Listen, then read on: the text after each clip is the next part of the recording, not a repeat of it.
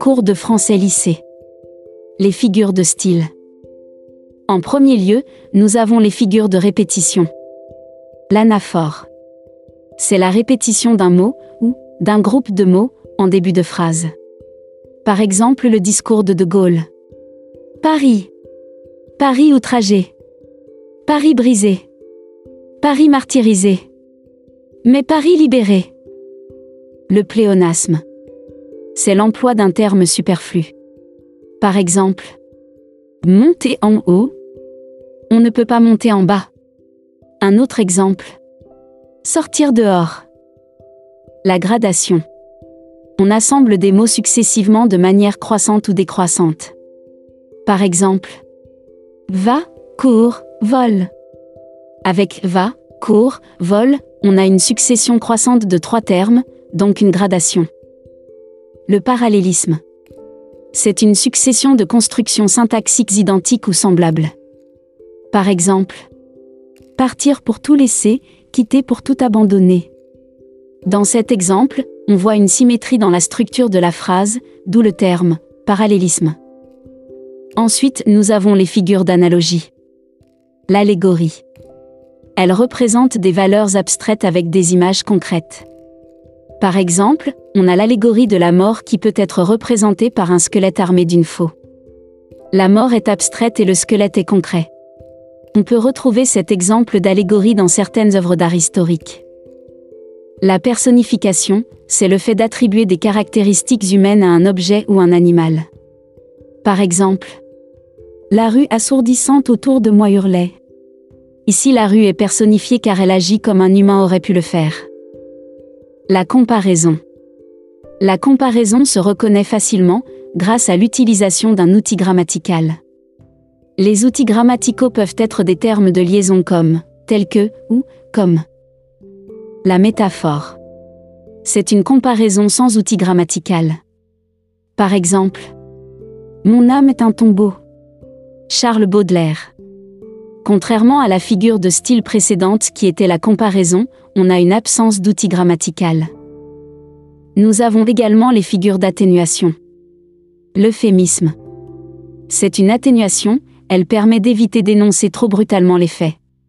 Par exemple, rendre un dernier soupir, pour annoncer une mort. L'antiphrase. On exprime le contraire de ce que l'on pense, c'est une figure ironique. Par exemple, quand quelqu'un fait un acte maladroit, on peut dire ⁇ C'est malin !⁇ La prétérition. On fait semblant de ne pas vouloir dire quelque chose, mais on le dit quand même. Par exemple, inutile de vous présenter Pierre. La litote. On suggère quelque chose sans le dire explicitement mais plutôt de façon détournée. L'exemple le plus connu vient de Pierre Corneille. Je ne te hais point. Qui signifie en fait, je t'aime. À l'inverse, nous avons une figure d'exagération. L'hyperbole. On exagère l'expression d'une idée pour la mettre en relief. Un bruit a réveillé un mort. De plus, nous avons les figures de construction. L'antithèse. On met en parallèle des mots qui désignent des réalités opposées.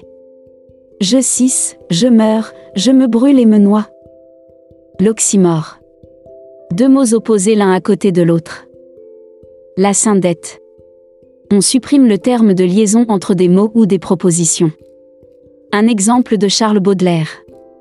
Ta tête, ton geste, ton air sont beaux comme un beau paysage.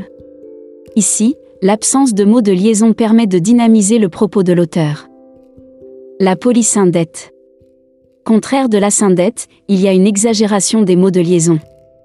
J'ai perdu ma force et ma vie et mes amis et ma gaieté. Alfred de Musset. L'accumulation de mots de liaison de même nature alourdit le propos mais crée un rythme capitant le lecteur. L'anacolute. C'est un brusque changement dans la construction d'une phrase.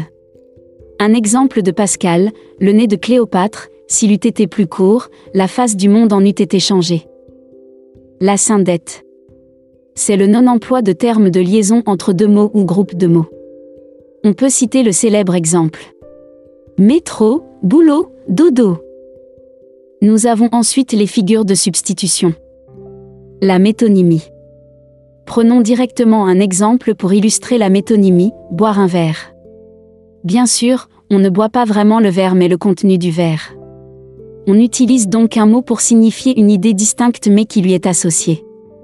La relation entre les deux idées dans l'exemple sont la relation contenant, contenu. Mais on pourrait avoir une partie pour un tout, ou une relation de cause à effet. La synecdoque. On donne à un mot ou une expression un sens plus large ou plus restreint que sa propre signification. C'est une métonymie particulière. Par exemple, son vélo a crevé. Ici, le terme vélo désigne en réalité le pneu, autrement dit, le tout désigne la partie. C'est donc une synecdoque généralisante et non une synecdoque restrictive. Et, enfin, citons une figure de rhétoèque. L'hypalage. La figure de style consiste à associer un terme à un terme différent de celui auquel il devrait être lié. Par exemple, Ses yeux polis sont faits de minéraux charmants. Charles Baudelaire. Ici, on a les yeux polis qui sont associés aux minéraux charmants.